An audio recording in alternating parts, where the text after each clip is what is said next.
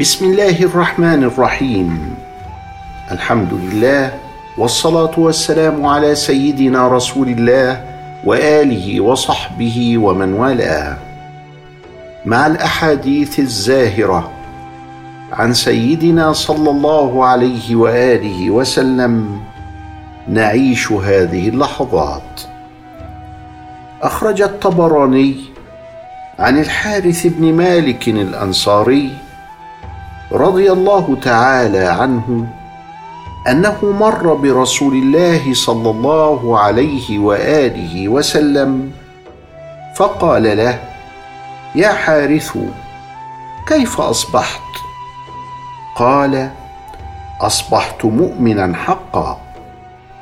قال انظر ما تقول إن لكل شيء حقيقة فما حقيقة إيمانك؟ قال عزفت عن الدنيا نفسي عن الدنيا نفسي وأسهرت ليلي وكأني أنظر إلى عرش ربي بارزا وكأني أنظر إلى أهل الجنة يتزاورون فيها وكأني أنظر إلى أهل النار يتصايحون فيها. قال صلى الله عليه وآله وسلم يا حارث عرفت فالزم ثلاث مرات وهذا حديث يبين فيه رسول الله صلى الله عليه وسلم لنا الآداب ويبين فيه حقيقة الإيمان.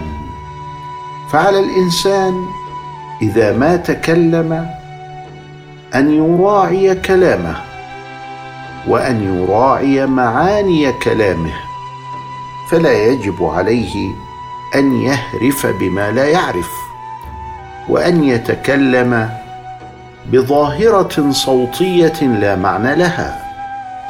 ولذلك فإنه سأله عن هذه الكلمة العظيمة القوية التي قال فيها الحارث أصبحت مؤمنا حقا. انظر ما تقول إن لكل شيء حقيقة. فما حقيقة إيمانك؟ عزفت عن الدنيا وتركها وعزفت عنها نفسه وأصبحت الدنيا في يده. لأن المؤمن القوي خير وأحب عند الله من المؤمن الضعيف وفي كل خير. ثم إنه قام بالعبادة فصام النهار وصلى الليل حتى إنه تجلت له الحقائق وكأنه ينظر إلى العرش وكأنه يرى أهل الجنة وذلك من إيمانه بخبر السماء وكأنه ينظر إلى أهل النار وحينئذ بين له رسول الله صلى الله عليه وسلم أنه قد وصل إلى حقيقة الإيمان.